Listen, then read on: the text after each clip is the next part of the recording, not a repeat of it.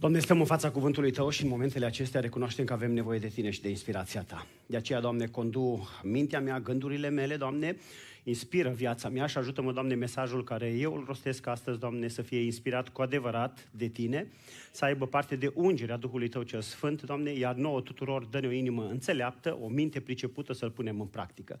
M-am rugat în numele Lui Isus Hristos și îți mulțumesc că mă asculți. Amin. Amin. Fiți binecuvântați, Eclesia! Dumnezeu să vă binecuvinteze!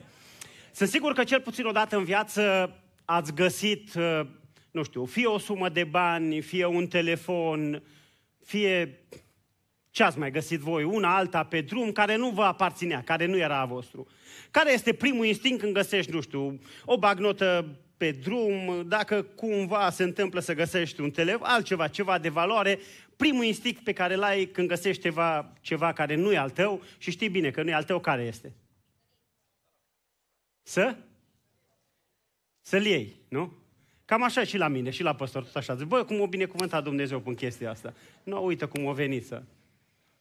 Se spune că în urmă cu mulți ani un om care a mers la McDonald's să comande uh, ceva să mănânce, la o, o seară târziu, caserița pe vremuri când uh, în loc de carduri se plătea cu, uh, cu bani mai mult, caserița i-a dat din greșeală sacul cu bani în loc să-i dea sacul cu mâncare la omul respectiv. O pleca la drum și când era cu uh, nevasta lui sau cine era împreună cu femeia care era uh, cu el în mașină, o deschis să mănânce, în loc de mâncare o găsit uh, o plasă jumătate de bani. S-a uitat ei, o zis, uh, băi, oricum ar fi o sumă prea mare, oricum femeia aceasta o ruinăm, uh, chiar dacă am avea nevoie de bani ăștia, cred că e mai onet și corect să-i ducem înapoi la, la caserița asta. Eu dus înapoi la restaurant, eu unat coșul, eu zis, doamne dragă, uite ce s-a întâmplat, deja femeia era panicată, a început să sune poliție, să... Imediat după ce au înapoiat suma aceea de bani, coșul acela cu bani, femeia a zis, bă, uh, e clar, Uh, o zis uh, femeia respectivă de la caseriță, o zis, domnule, trebuie să chem uh, televiziunea, ziare, pe toată lumea să vadă, pentru că un caz de genul ăsta, rar s-a întâmplat să... Eu n-am mai auzit, o zis femeia respectivă, de cineva să mă aducă o asemenea sumă de bani. Nici n-am citit, nici n-am auzit niciodată că s-ar putea întâmpla așa ceva. Uh, în momentul acela, bărbatul a zis, auziți, Singurul lucru pe care îl vreau în această seară, în această noapte târziu, îi nu cumva să chemați nici ziarele, nici televiziunea, nici poliția, pe nimeni să știe de cazul ăsta. Pentru că sunt într-un loc unde nevasta mea nu știe unde eu sunt, cea care era, nu era cu nevasta, și n-aș vrea nevasta mea să știe nici cu cine sunt în mașină la evenimentul acesta sau la situația aceasta. Ce avea omul acesta și totuși îi lipsea ceva? Era un om corect, da? Era un om uh, etic. O găsit ceva ce nu era a lui. Era un om care a înțeles că lucrul respectiv pe care cumva l-a primit, deși nu l-a furat, trebuia să-l înapoieze. Mulți dintre noi care ne lăudăm și vorbim despre Dumnezeu și am venit în dimineața de astăzi cu Biblia la biserică, n-am face așa ceva. Pentru că nu e vorba neapărat de valoare. Procedura e aceeași, că găsești 5 lei pe stradă sau găsești o geantă cu bani. Ideea este cum te poziționezi în lucrurile acestea. Și totuși, la omul acesta îi lipsea ceva. Ce îi lipsea la omul acesta? Hai să vedeți că nu e chiar așa de ușor de predicat. Ce îi lipsea la omul ăsta? Cred că o zis cineva bani. Dacă îi lipsea bani, bani, îi ținea cu el. Altceva îi lipsea la omul acesta.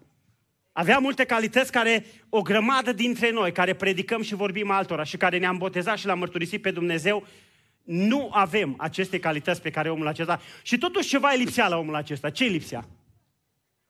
Integritatea. E simplu de răspuns, că aveți titlul aici. Ce este pentru voi integritatea? Ce înțelegeți voi? Dacă ar fi să definiți conceptul acesta, ideea aceasta de integritate, cum ați putea o defini? Ce înseamnă să fii un om integru? Frica de Domnul. Cum? Asumat? Hai că acum deja fac 3-4 puncte la predică și...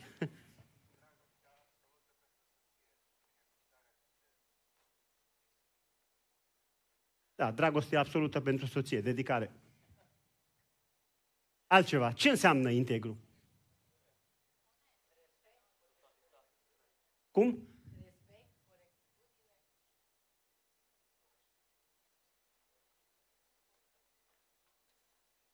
Nu e chiar așa simplu de predicat. Ce bine știți voi să ne spuneți la noi, bă, e prea tare muzica, azi luminile, lungi, scurte programe, le-a schimbat, nu ne rugăm, nu știu cum, nu. Nu, acum aveți ocazia să predicați, spune, să vedem, să... Ideea sau termenul de integru pleacă de la întreg. Noi, cei mai mulți dintre noi, avem valori și avem principii. Și unii dintre noi avem și un caracter bun și fain. Pentru că caracter, avea caracter înseamnă să îți însușești acele valori și principii pe care Dumnezeu le vrea în viața ta. Și mulți dintre noi, noi nu avem o problemă cu valorile și principiile. Avem Biblii, avem materiale, citim, nu avem nicio treabă. Cei mai mulți dintre noi, dacă îi se întrebe pe cineva, băi, voie să minți, toți știm că nu-i voie. Dar, în realitate, cam toți le strâmbăm când e interesul nostru. Toți știm că e păcat să bârfești. Dar în anumite momente, toți știm că e păcat să furi. Toți știm că e păcat să privești lucruri murdare. Și știm o grămadă de lucruri de aici încolo. Putem continua încă o grămadă. Le știm, știm că sunt păcate. Doar că le regăsim frecvent în viața noastră. Noi nu avem neapărat o problemă cu însușirea acestor valori. Ne avem o problemă când trebuie să apărăm aceste valori, indiferent care este prețul. Și vedeți dumneavoastră, uh, satana nu știe viitorul, dar satana știe trecutul. El nu știe nici gândurile noastre. Dar trecutul și faptele noastre și ceea ce noi am spus cu gura noastră, satana știe. Și ascultați-mă bine. El va folosi exact fisura aceea pe care tu o ai în caracterul tău. Eu nu știu care e ea. Dacă satana știe că tu ai o problemă cu minciuna, cu curviile, cu hoția, dacă satana știe că tu ai o problemă cu mândria, cu alte lucruri de genul acesta, ascultă-mă bine. Satana va folosi exact chestiunea aia în integritatea ta. Tu ești un om moral, tu ești un om etic, tu ai foarte multe principii faine și când oamenii se uită la tine sau la mine, când se uită oamenii, ci bă, un adevărat slujitor al lui Dumnezeu. Dar dincolo de ceea ce spun oamenii și ceea ce afirmă oamenii despre noi, oare care este integritatea noastră pe care o știm numai noi și Dumnezeu? În adolescența mea, în copilărie, eu am crescut undeva într-un sat din Maramureș, mergeam foarte mult, mai ales iarna, cu tatăl meu, cu tăticul și tăiam lemne în pădure. Tăiam cu un ferăstrău lung, n-aveam drujbe pe atunci, unul la un capăt, unul la altul. Câți dintre voi ați mai tăiat? Știți care va să tăieți așa cu ferăstrău de ăla să... Da, sunt câțiva. Tăiam câte o zi întreagă, câte un lemn, că nici, cred că 10 persoane nu puteau mișca. Un lemn gros, îl cumprindeau doi oameni, îl lăstunam jos, mergeam acasă, dormeam, ziua următoare veneam din nou. La fel, și la 3-4 metri la lungime, tăiam câte un buștean, ziceam noi, le mișcam puțin și tatăl meu se uita exact în capătul lemnului. Orice lemn, când îl tai, oricât de gros e el, în mijlocul lui are o mică, mică fisură. Noi luam împreună cu noi, într-un sac care îl duceam în spate, un baros, îl numeam, un ciocan foarte mare din fier și cu un nic din fier. Și tatăl meu îl punea în fisura aceea și pac, pac, pac, dădeam încet, încet, începea lemnul ăla să se despice, apoi făceam alte icuri mai mari din lemn, le băteam acolo până când îl despicam prima dată în două, apoi în trei, în patru, îl făceam bucăți, îl, puteam, îl puneam în căruță, îl duceam acasă, îl tăiam și ne încălzeam toată familia. Știți la ce m-am gândit de multe ori uh, cu gândul meu din copilărie? Exact Asta face diavolul în viața noastră. Tu ești un om etic, tu ești un om moral, tu ai principii, tu îl onorezi pe Dumnezeu, tu vii la biserică, tu citești Biblia. În linii mari, când oamenii se uită la tine, zic, iată un om cu adevărat valoros. Însă, integritatea este altceva. Integritatea înseamnă atunci când tu ești, integritatea nu o pornești, că vii la biserică și ești integru la biserică și acasă, integritatea nu o pornești, nu știu, dimineața și seara. Ea trebuie să fie mereu vis-a-vis de integritatea, de întregul tău comportament, de etica ta, de, de principiile tale, de tot ceea ce faci tu. Cum ești tu în, la capitolul acesta de integritate? Pentru că, ascultă-mă bine, diavolul va specula exact mica aceea fisură din viața ta. Am ales astăzi să împărtășesc împreună cu dumneavoastră imaginea unui bărbat. În Biblie, în traducerea Cornelescu pe care cei mai mulți dintre noi o folosim, nu găsim cuvântul acesta integru. Dar am ales asta să prezint înaintea dumneavoastră un om care m-a impresionat prin integritatea lui. Un om care a fost expus și Dumnezeu l-a testat și l-a trecut prin toate situațiile și a rămas vertical, pentru că asta înseamnă să fie integru. Deschideți Biblia împreună cu mine, cei care o aveți, la Genesa, capitolul 39, citim de la versetul 1. Iosif a fost dus în Egipt Și Potifar, dregătorul lui Faraon, căpetenia străjerilor, un egiptean, l-a cumpărat de la Ismailis care îl aduseseră acolo. Domnul a fost cu Iosif. Așa că toate mergeau bine. El locuia în casa stăpânului său, egipteanul. Stăpânul lui a văzut că Domnul era cu el și că Domnul făcea să-i meargă bine de orice se apuca. Iosif a căpătat trecere, mare trecere înaintea stăpânului său, care l-a luat în slujba lui și l-a pus mai mare peste casa lui și i-a încredințat tot ce avea. De îndată ce Potifar l-a pus peste, mai mare peste casa lui și peste tot ce avea, Domnul a binecuvântat casa egipteanului din pricina lui Iosif și binecuvântarea Domnului a, fost, a fost peste tot ce avea el, fie acasă, fie la câmp. Egipteanul a lăsat pe mâinile lui Iosif tot ce avea și nu avea altă grijă decât să mănânce și să bea. Dar Iosif era plăcut la stătură și plăcut era frumos la stătură și plăcut la, plăcut la chip. După câteva vreme, s-a întâmplat că nevasta stăpânului său a pus ochii pe Iosif și a zis, culcă-te cu mine.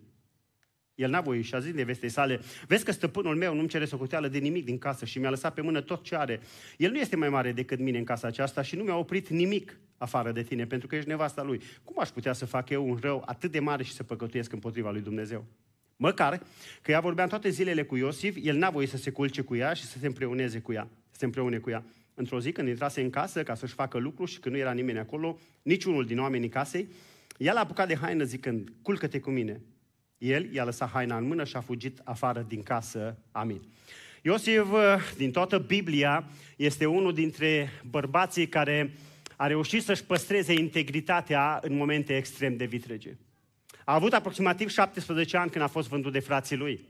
A stat în pușcărie în cea mai frumoasă perioadă din viața lui. Nu știu, n-am studiat asta, dar poate cineva mă ajută. Câți ani a stat Iosif în pușcărie? Știe cineva? 20? 15? În fine, a fost o perioadă, a fost cea mai faină perioadă din viața lui când Iosif și-a petrecut-o în pușcărie. Ceea ce este impresionant dacă ne uităm la bărbatul acesta este cât de bine a rămas sau cât de bine și-a păstrat verticalitatea și convingerile și cât de bine și-a apărat valorile lui. Rețineți, fără familie, nedreptățit, oarecum am zice noi, inclusiv Dumnezeu, parcă n-a onorat viața lui pentru că a permis să treacă prin astfel de situații și totuși Iosif a rămas integru. Când vorbim despre integritate, vorbim de integritate financiară. Nu poți fi integru doar într-un anumit domeniu. Sunt oameni care, din punct de vedere sexual, sunt integri. N-au o problemă cu treaba asta. Sunt oameni care sunt integri, poate din punct de vedere financiar, frumos.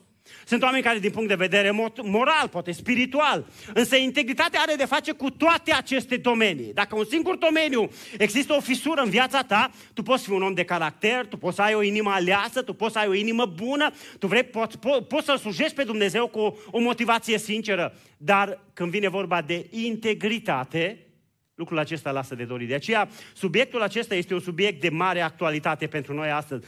Găsim foarte, foarte rar oameni astăzi care sunt integri în toate domeniile lor. Integritate înseamnă întreg. Tu n-ai cum să fii integru pe un anumit domeniu și să ai fisuri în altul. Ei, în dimineața de astăzi o să privim și o să învățăm împreună cum putem să câștigăm această încredere și mai ales care sunt beneficiile acestei integrități. A. Integritatea se câștigă într-un fel. Ea nu vine, nu plouă din cer și dintr-o dată tu ești un om integru. Nu. Există un preț care îl plătești pentru a deveni integru și mai ales există un preț pe care trebuie să-l plătești pentru să-l, păstre, să-l, păs, să-l plătești pentru a rămâne integru. A? Este extrem de important să câștigi această integritate, dar mai important de atâta este să-ți păstrezi această integritate. În traducerea Cornelescu spunea mai devreme că nu găsim corespondentul acesta sau cuvântul acesta integru. Nicăieri în Biblie nu găsim în această traducere cuvântul integru. Dar în traducerea modernă sau traducerea contemporană, eu am citit și am găsit de câteva zeci de ori cuvântul acesta integru. Da? Genesa, capitolul 6, versetul 9. Aceștia sunt descendenții lui Noe. Noe era un om integru printre contemporanii lui. Noe trăia cu Dumnezeu.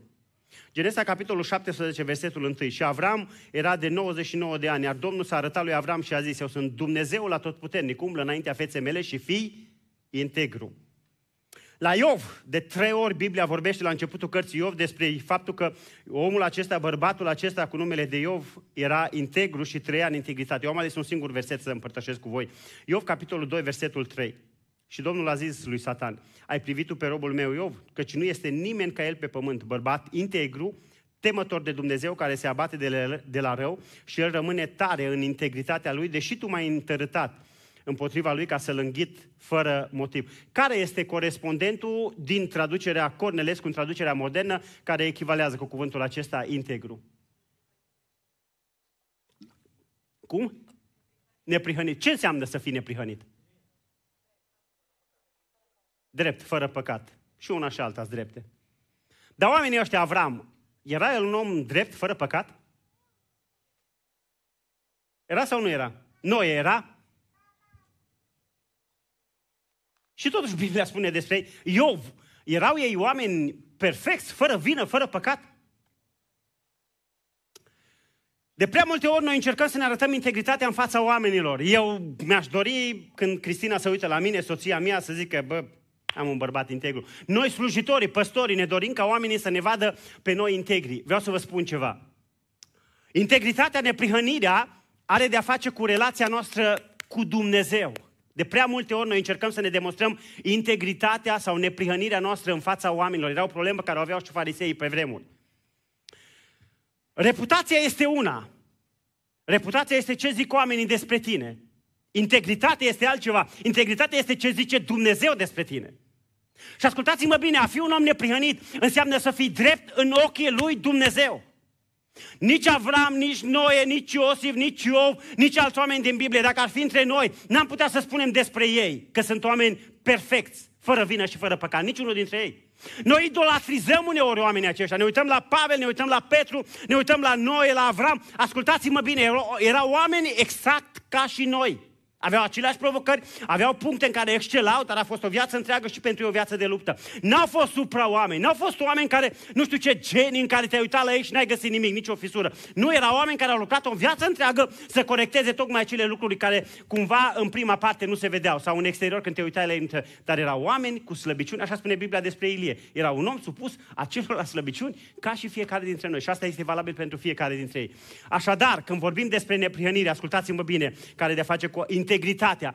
Tu ai de demonstrat sau tu vrei sau tu trebuie să fii integru înaintea lui Dumnezeu.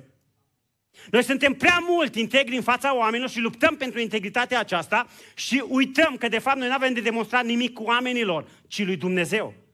Dacă eu ca și păstor, ca și lider, ca și oameni care, nu știu, suntem implicați în, în biserică, dacă cineva oarecum este deranjat de, nu știu, viziunea pe care noi o avem, de modul în care noi conducem biserica. Spuneam și la Paris în urmă cu ceva timp, eu n-am de dat la nimeni nicio explicație, nu de te identifici cu lumina lumii, nu-ți place, ți se pare că nu știu cum sunt programele, eu nu voi schimba viziunea pentru că nu-ți place ție. Dar dacă eu în integritatea mea am o problemă, dacă tu mai prins pe mine mințind, dacă tu mai prins pe mine să fur ce nu al meu, dacă tu mai prins pe mine trăind în păcate mizerabile, atunci eu trebuie să-mi cer scuze, eu trebuie să-mi reglez problema aceea. Sunt mulți oameni care cumva încearcă să-și demonstreze în fața oamenilor, de fapt, integritatea și neprihănirea lor. N-avem oameni buni nici o explicație de dat la nimeni pentru viziunea și modul în care noi înțelegem anumite lucruri. Dar dacă vedeți o problemă în integritatea mea, în caracterul meu, dacă vedeți că eu nu sunt compatibil cu ceea ce predic, dacă eu am greșit față de o anumită persoană, anumite lucruri, atunci am datoria înaintea lui Dumnezeu să clarific situația aceasta. Însă, noi liderii de foarte multe ori cădem în capcana aceasta cumva, să picăm bine în fața oamenilor, oamenii oarecum să câștigăm o anumită popularitate.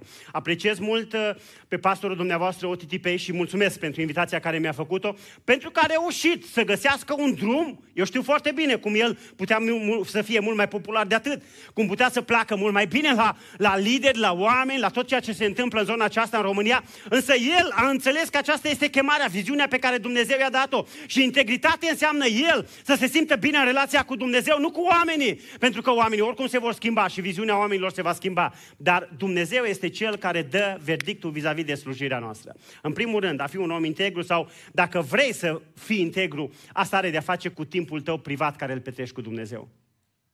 Ascultă-mă bine, integritatea pleacă de la acest punct. Acolo se câștigă integritatea sau acolo se formează integritatea. În timpul tău privat cu Dumnezeu. Eu nu știu ce imagine aveți voi despre integritate, dar m-am gândit la Iosif, Unii dintre noi credem că dacă facem nu știu ce seminar, dacă citim nu știu câte cărți, dacă, nu știu, suntem antrenați în nu știu ce programe, dacă slujim, dacă... Toate lucrurile acestea eu nu spun că sunt rele, sunt lucruri bune, deci n-am nicio problemă cu ele. Însă integritatea se câștigă altcumva. Sunt o grămadă de oameni care vin în fiecare duminică la biserică, care cumva uitându-te la ei zice, bă, oamenii ăștia sunt integri, dar când le vezi viața, când ajungi în familiile lor sau când discuți în privat cu ei, îți dai seama de fisurile care le au în caracterul lor și în viața lor. Integritatea se câștigă în timpul tău privat, în ascuns. Vedeți? Integritatea are de-a face cu tulpina unui copac. Asta, rădăcina înseamnă bazele, valorile, iar integritatea înseamnă să apere aceste valori. Noi știm lucrurile acestea. Problema este în momentul în care trebuie să le apărăm. Toată lumea știe că e păcat, cum spuneam mai devreme, să mintă, să fură, să curvească, să... Atunci de ce le facem? Pentru că există anumite fisuri în viața noastră. Ei, ceea ce vreau să vă spun este că imaginea aceasta a unui trunchi, rădăcina care este înfiptă în pământ, uitați-vă la un trunchi, la o tulpină, oricare este ea, că este o tulpină de tomată, că este o tulpină de, nu știu, de stejar, orice. Ați văzut-o vreodată când crește o tulpină? Ați văzut atunci cum crește un pom? Ați văzut de seara, v-ați uitat la, nu știu, la ceva și zici, bă, ce gros o deveni peste noapte.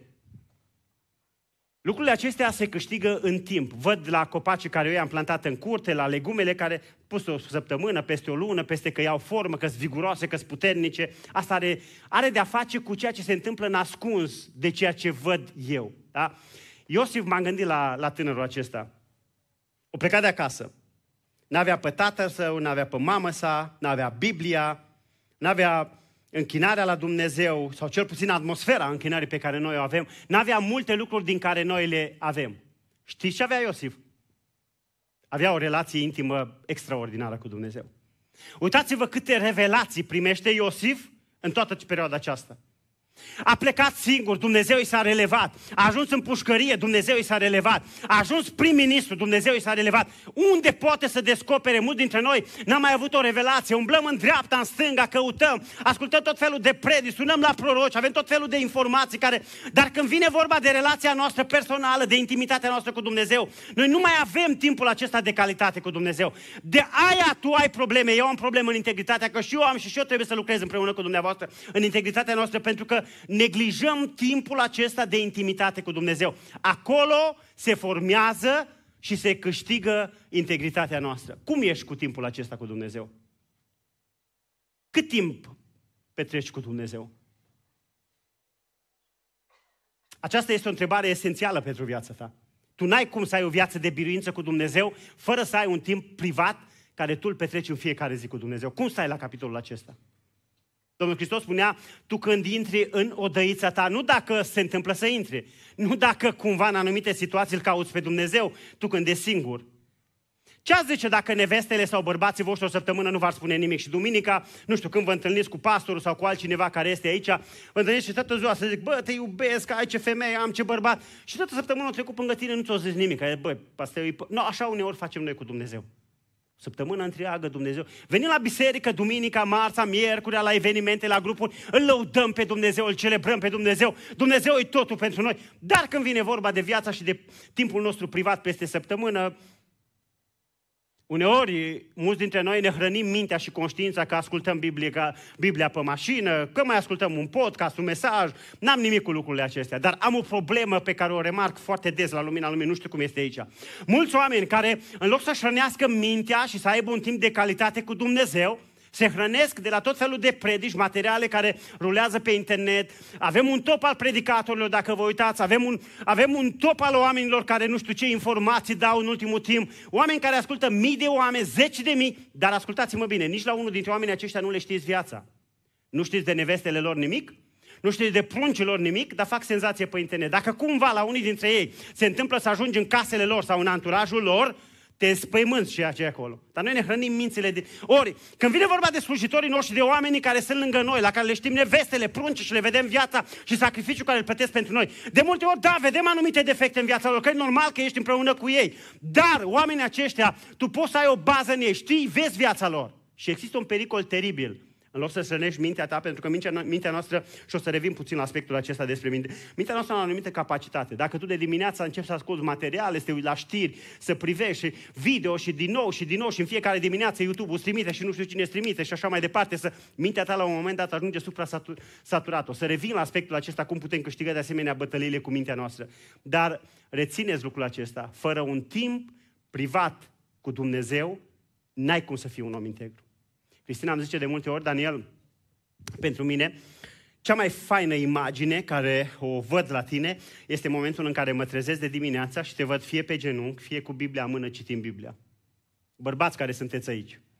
Voi nu vă veți câștiga, nu știu, uh, capacitățile sau forța de a vă conduce familiile prin faptul că aduceți bani acasă, banii sunt necesari, nici măcar că slujiți în biserică, și asta e necesar și bine, nici măcar că, nu știu, veniți în fiecare duminică cu, la biserică cu familiile voastre sau alte lucruri de genul acesta. Voi vă veți câștiga în familiile voastre și în casele voastre, familia de partea voastră și oamenii vă vor urma în momentul în care ei vor vedea, dacă nevasta ta va vedea că tu petrești timp cu Dumnezeu.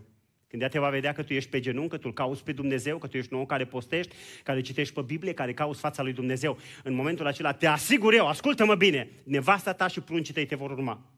Este prea mare discrepanță între ceea ce noi suntem la biserică și ceea ce suntem în viața noastră privată. Acolo este tot secretul, păstorez Biserica Lumina Lumii din 2008. Până astăzi, probabil că sunt, dar n-am întâlnit eu, până astăzi n-am întâlnit nicio familie, niciun om să ajungă într-o problemă delicată în cuplu, în familia lui, în viața lui privată, dar care a avut un timp de calitate cu Dumnezeu în, în, în viața lui privată.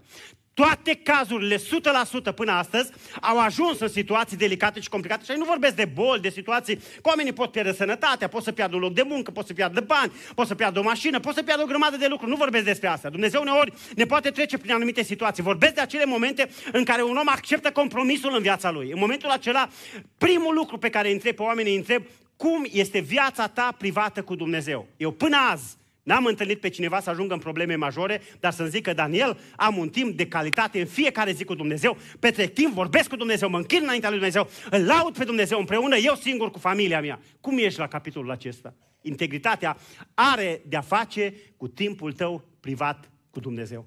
Este extrem de important. N-ai cum să fii un om integru dacă nu petreci timp cu Dumnezeu. Doi, Integritatea, pe lângă faptul că are de-a face cu viața noastră ascunsă, ceea ce nu se vede, integritatea are de-a face cu mintea noastră, cu luptele care noi le avem la nivelul minții. Uh, darurile te pot duce undeva foarte sus. Sunt oameni în bisericile noastre sau în comunitățile noastre care au o capacitate extraordinară de a face bani, de a sluji, de a cânta, de a predica, de a... Însă doar integritatea te poate ține acolo. Sunt slujitori și oameni care s-au ridicat și s-a văzut clar peste ei binecuvântarea lui Dumnezeu. Sunt oameni care au făcut business, s-a văzut clar peste ei binecuvântarea lui Dumnezeu, că este un dar de la Dumnezeu asta. Dar în loc să-și păstreze această integritate, au pierdut-o, pentru că darurile te pot duce până la un loc, dar doar integritatea te poate ține acolo. Și ascultați-mă bine, când Dumnezeu dă un dar la cineva, asta este teribil, am văzut-o și eu în viața mea și și în viața altora. Când Dumnezeu dă un dar la cineva, Dumnezeu nu ia darul dacă ai voce să cânți. Tu și dacă trăiești în păcat, vocea ta îți rămâne. Dacă știi să ții un speech, o cuvântare în față, dacă înțelegi Biblia și anumite concepte, rapid poți face un schelet de predică și poți să ții o predică. Nu e o problemă.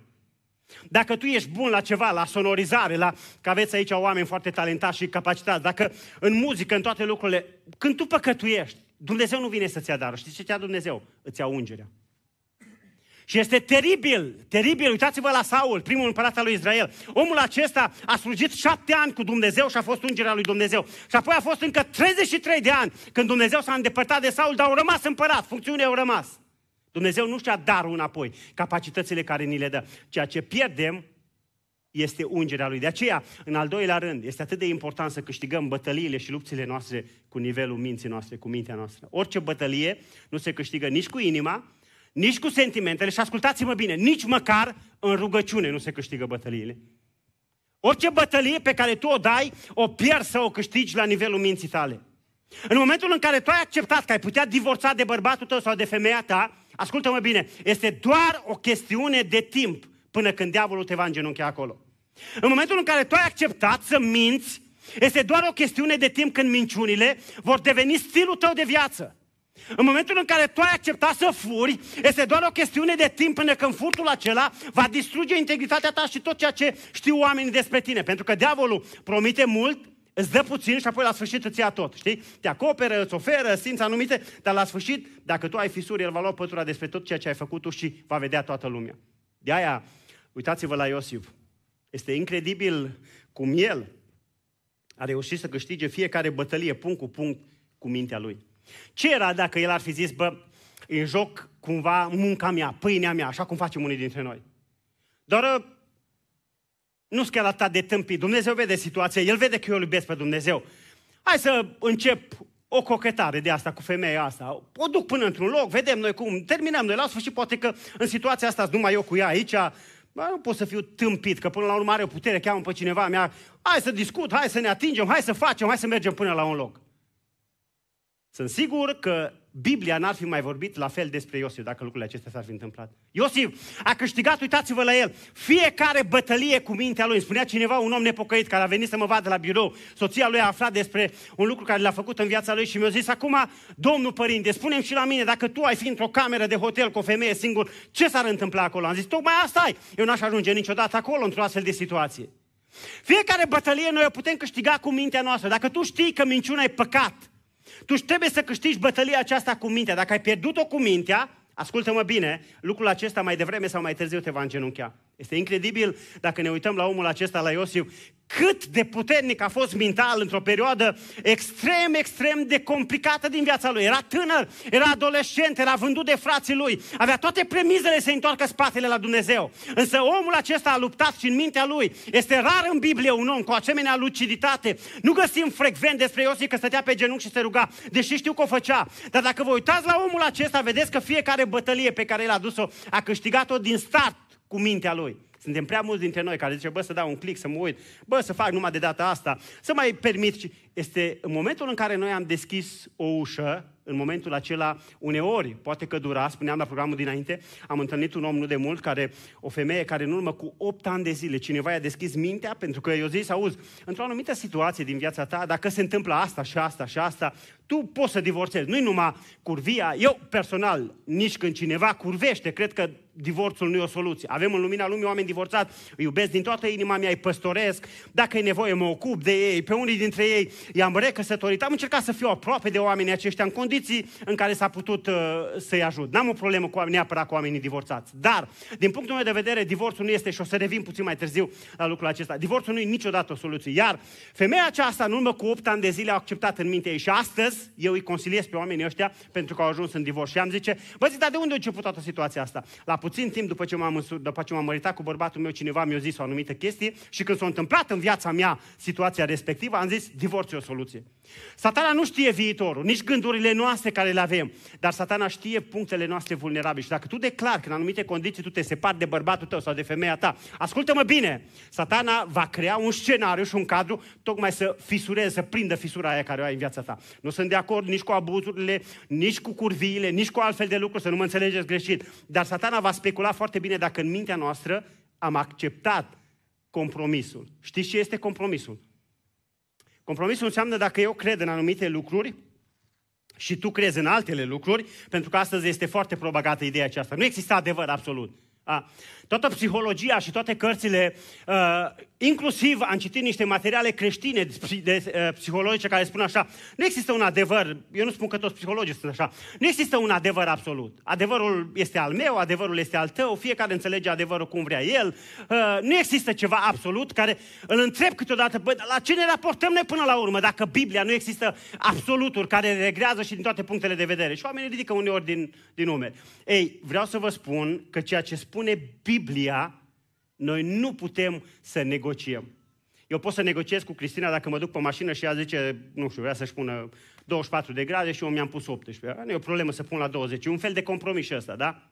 Sau pot, ce bun ar fi acum uh, un compromis în Ucraina. Bă, lăsăm și noi, lăsați și voi, doar nu muri atâția oameni nevinovați și vedem, următorul președinte ne reașezăm la masă și putem să reglăm noi cumva lucrurile astea, da?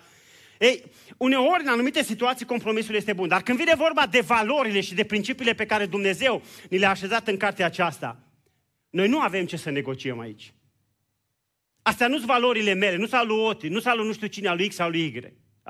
A? Și dacă cineva spune, indiferent că e psiholog, că e pastor, că e slujitor, că ce-o fi el, dacă un om îți spune ție că se pot negocia lucrurile astea, ascultă-mă bine, cu mintea ta, dacă ai acceptat astfel de lucruri, este doar o chestiune de timp până când diavolul te va îngenunchea acolo. Ceea ce este impresionant la omul acesta este că el a câștigat fiecare bătălie cu mintea. N-a acceptat nici un moment în care în mintea lui a pierdut această bătălie. Este impresionant modul în care Iosif a luptat. Semnele unui om integru. Un om integru rămâne fidel promisiunilor lui. Adică fidelitatea are de-a face cu ascultarea. Un om care este integru, cel mai ușor cunoște un om integru dacă își respectă promisiunea care ți-a făcut-o. Și nu față de Dumnezeu, că aici avem toți motivele noastre. Și știu cât de bine va... Adică știu, știu la mine. Dumneavoastră știți foarte bine în dreptul dumneavoastră cât de bine ați fost fidel sau cât de bine l-ați ascultat pe Dumnezeu. Dar un om integru este un om care dacă îți promite ceva, se ține de cuvânt. Integritatea, uitați-vă la Iosif. Iosif a promis ceva nu față de tatălui.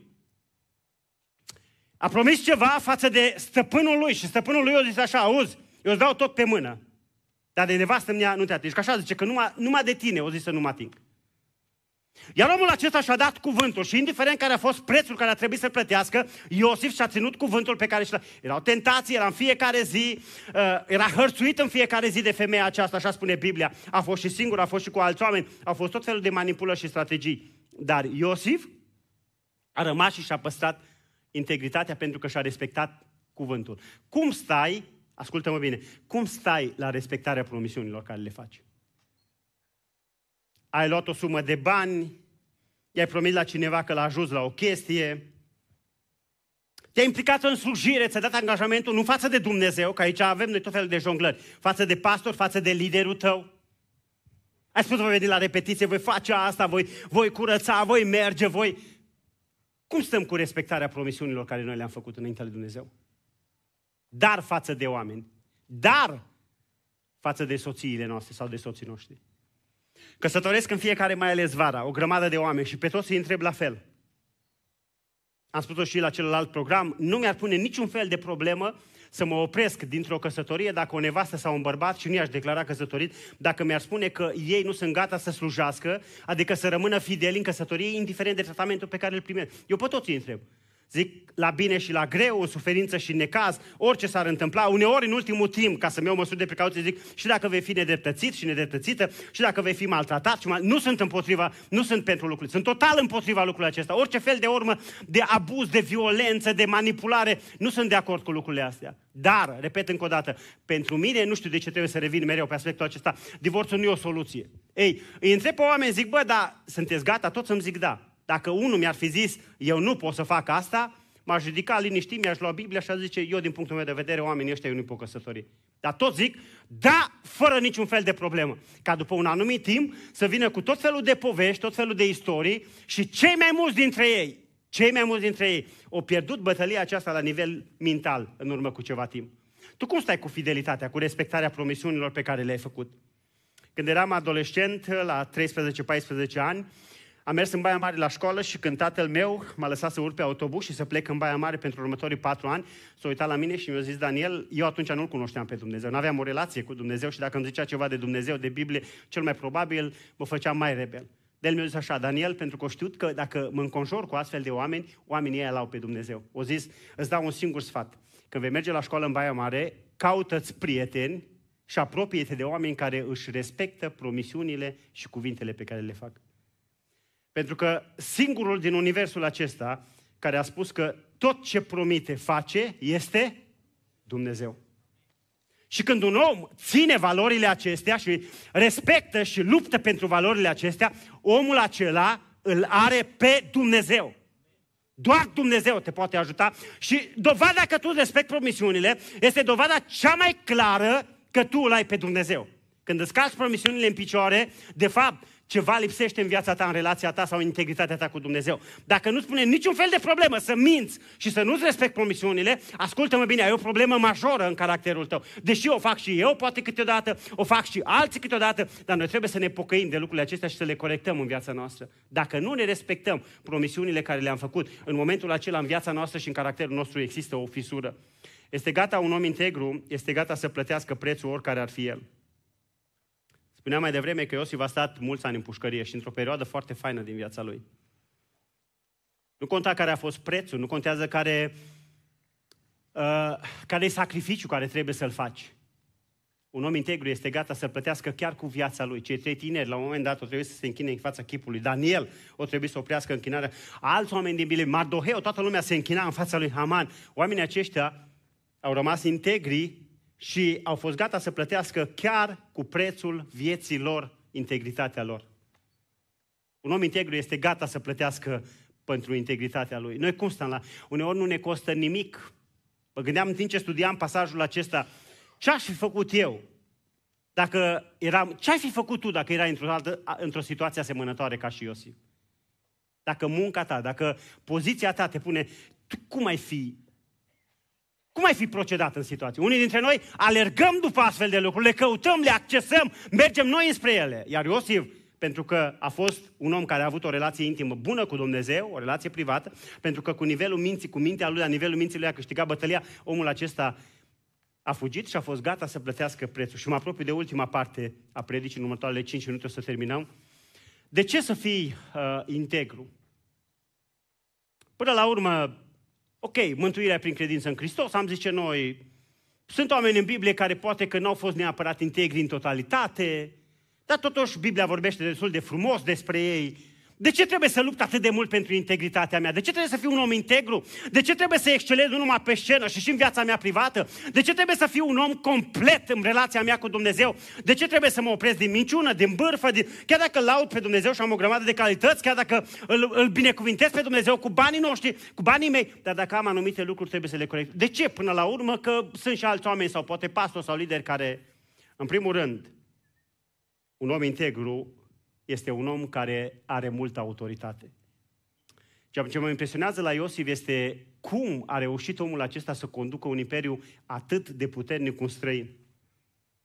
Nu știu cât de bine a fost uh, pregătit din punct de vedere managerial, financiar, habar n-am ce strategie a avut. Dar sunt sigur că nu asta l-a calificat pe Iosif.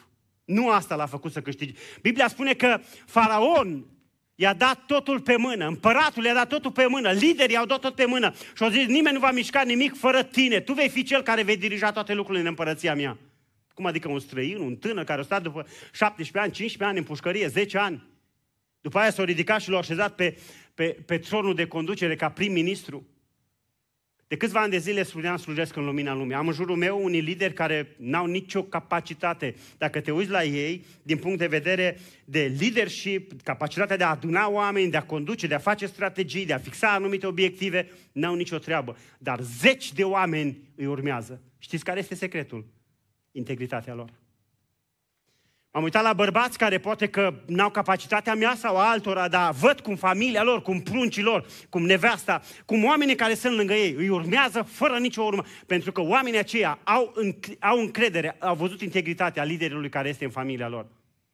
De aia nevasta nu te mai urmează. De aia pruncii nu vin împreună cu tine.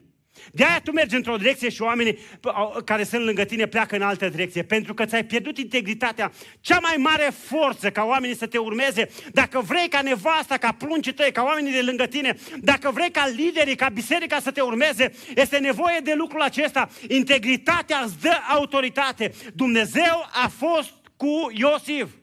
Iar lucrul acesta a câștigat autoritatea lui, lui Iosif. Doi, integritatea atrage binecuvântarea lui Dumnezeu. N-am întâlnit în Biblie niciun om care să trăiască în compromis și pe termen lung să aibă parte de binecuvântarea lui Dumnezeu. Au fost oameni care au făcut compromis în viața lor în Biblie și asta e fain în Biblie, că Biblia ne prezintă din viața oamenilor și aspecte pe care cumva sunt un pic mai negre sau mai gri din viața lor. Dar oamenii aceia s-au pocăit, au corectat și au reparat ceea ce a fost în viața lor și au avut parte de binecuvântarea lui Dumnezeu. Auziți ce zice Biblia despre, despre Iosif? De îndată ce Potifar l-a pus mai mare peste casa lui și peste tot ce avea. Auziți? Domnul a binecuvântat casa egipteanului din pricina lui Iosif. Și auziți, binecuvântarea Domnului a fost peste tot ce avea el, fie acasă, fie la câmp. Genesa 39 cu 21. Domnul a fost cu Iosif Și ascultați-mă bine, nu-i o altă binecuvântare mai mare în viața aceasta decât să-L ai pe Dumnezeu cu tine. Nu există mai mare binecuvântare pe pământul acesta decât să știi că Dumnezeu e cu tine, că ești în pușcărie, că ești prim-ministru, că ești femeie de monaș, că ești, nu știu, inginer, că ești director, că ești businessman, că învârți bani mulți sau puțin, că ești tânăr sau bătrân. Cea mai mare binecuvântare care o poți avea este Dumnezeu să fie cu tine. Iar această binecuvântare aduce ceva. Când Dumnezeu este cu un om, știți care este cel mai frumos lucru care vine? Aduceți-vă aminte momentul în care dumneavoastră l-ați primit pe Dumnezeu și Dumnezeu a fost cu dumneavoastră. Știți care este cel mai clar semn că în viața unui om Dumnezeu este prezent? Este pacea. Ce faină e să ai pace. Ce mare binecuvântare este să trăiești în pace. Poți să ai cea mai în suci la mine este o familie. Dați de năcăjiți. Au rablă de mașină, când merge, intră apă la picioare, udă. Dar oamenii aia, când se dau jos din mașină, când ajung în casa lor, că radiază de bucurie. Și eu conduc o mașină mult mai bună decât ei. Și tu la fel. Și casă mai frumoasă. Ceea ce face diferența nu este valoarea în sinea ei, ci este ceea ce se întâmplă acolo. Și Solomon, care a avut mulți bani și a trăit în diverse situații în viața lui, a zis așa în Proverbe, capitolul 17, versetul 1, mai bine o masă cu salată și verdețuri și cu pace decât o masă plină de carne, un bou îngrășat și cu război. Și unii dintre voi trăiți asta. Unii dintre voi aveți multe lucruri, Dumnezeu v-a binecuvântat, sunteți bogați, aveți mașini una, mai multe și case și haine și dulapuri pline și business și bani și lucrurile merg bine. Ceea ce vă lipsește este prezența lui Dumnezeu și pacea lui Dumnezeu. Și ca să o ai pe asta, tu trebuie să fii integru. Am avut o cumnată care a plecat din lumea asta 35 de ani. Când ea s-a pocăit, n-a fost nimeni pocăită undeva într-un sat din județul Sălaj. S-a întors acasă la părinții ei și le-a mărturisit credința ei în Dumnezeu. Nu le-a zis înainte, tatăl său i-a tras o bătaie la 17 ani jumate, a scos-o din casă și a zis, la mine în casă, câtă vreme vii cu povești de astea, la mine în casă nu mai intri. O plecat, s-a căsătorit cu fratele meu, cu Ionică. Apoi a plecat în Austria, în Viena și acolo medicii au depistat un cancer la oase. Cancerul la oase este unul dintre cele mai dureroase cancere. Timp de 2 ani de zile aproximativ, a fost o femeie care a trecut printr-o suferință teribilă. Îmi spunea Ionică, fratele meu, că de multe ori se punea în cap noaptea cu picioarele pe lângă o canapea sau pe lângă perete, pentru că așa se mai ameliorau puțin puterile, uh, durerile. Înainte să plece din lumea aceasta, a rămas cu uh, trei uh, fetițe destul de mici, fratele meu. Înainte să plece, zice, am stat ultimele momente cu ea, cu ea în spital. Înainte să plece cu câteva momente, s-a ridicat direct în pat, era plin de aparate pe ea, era în comă deja de 24 de ore sau mai mult. S-a așezat în șezut lângă mine pe pat, o zis Ionică și mi-a zis Ionică, nu mă mai doare absolut nimic. Zice, uite ce haină frumoasă sunt îmbrăcat acum, uh, aș vrea să beau un ceai, o cafea cu tine și mai ales că împreună cu noi, acum aici, este Isus. Tu vezi pe Isus? Se uita, ea era deja plecat. S-a întins pe pat, imediat în momentele următoare a fost o convorbire de un minut, un minut și jumătate. S-a întins pe pat, a închis ochii și a plecat. Îmi spunea Ionica când am povestit cu el, o zis Daniel, ceea ce m-a impresionat și nu numai ea, mai mulți oameni, nu numai el, mai mulți oameni, o zis ceea ce a fost impresionant n-a fost faptul că ea a murit la vârsta asta sau că a fost credincioasă. Rând pe rând s-a pocăit toată familia ei, fratele ei, sora ei, mama ei și tatăl ei. Și când s-a botezat și tatăl ei ultimul, ea s-a îmbolnăvit de cancer. În fine, ceea ce a fost foarte impresionant la femeia aceasta a fost faptul cum a murit. A închis ochii, s-a întins pe pat, în pace, în liniște, deși au rămas după ea trei fetițe. Când am mers cu Cristina în România, m-am oprit pe la fratele meu și fetele lui stătea după perdea la ceam și spunea că o așteaptă pe mama lor. Însă nu asta a fost foarte impresionant. Oricum trebuie să plecăm toți. M-am uitat la mormântare în sicriu ei, la 35 de ani.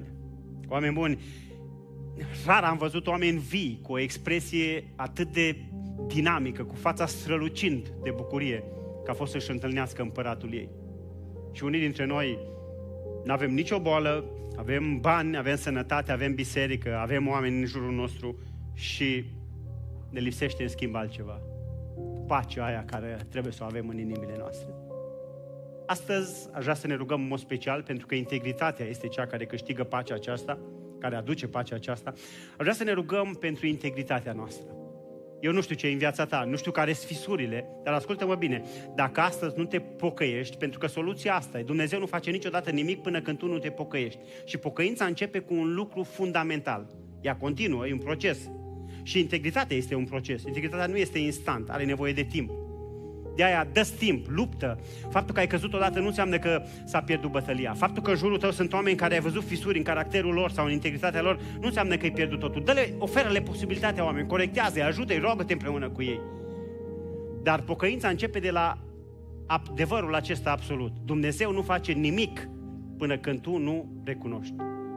Arătați-mi un singur om în Biblie cu care Dumnezeu a făcut ceva până când omul respectiv nu a recunoscut. Unul singur. Nu există. Toți oamenii au plecat de la baza aceasta. Eu sunt cel mai neînsemnat, eu nu pot, eu am păcatul acesta, eu am situația aceasta, eu sunt orb, eu sunt neputicios, n-am pe nimeni, sunt lepros. În momentul în care un om recunoaște problema din viața lui, în momentul acela declară puterea lui Dumnezeu, neputința lui și puterea lui Dumnezeu vine peste el. Dar să știți că nu e ușor să-ți recunoști vina. Dar dacă o recunoști și e sincer, Dumnezeu este Cel care poate corecta acele fisuri din viața ta. De aceea astăzi aș vrea să ne rugăm unii pentru alții. Omul care este lângă tine, poate e bărbatul tău, poate e femeia ta, poate ești pentru prima dată împreună cu el. Aș vrea să le iei de mână, de după cap, să stai lângă el și în dimineața de astăzi să te rogi pentru el. Dacă cumva ai cineva apropiat în care ai încredere, mărturisește problemele tale. Spune, uite, Asta e problema din viața mea. Uite, la domeniul acesta am nevoie, simt că nu sunt integ, integru pe domeniul acesta. Rogă-te special pentru treaba asta. Dacă sunt aici oameni care n-au niciun fel de problemă și sunt înaintea lui Dumnezeu, curați, au pace în inimă și liniște și n-au problemă cu integritatea, mulțumește, spune unul lângă tine, mulțumesc lui Dumnezeu împreună cu tine că Dumnezeu m-a ajutat să fiu integru. Întoarceți, așa cum stăm ridicați, ne întoarcem unii spre alții, ne rugăm împreună și apoi după ce noi terminăm de ne ruga, dacă este cineva aici care are nevoie să ne rugăm pentru el. Dacă sunt aici oameni care vor să fie eliberați de Dumnezeu, transformați, să înceapă o viață nouă cu Dumnezeu, îi așteptăm să vină aici în față pe genunchi. Haideți să ne rugăm împreună acum.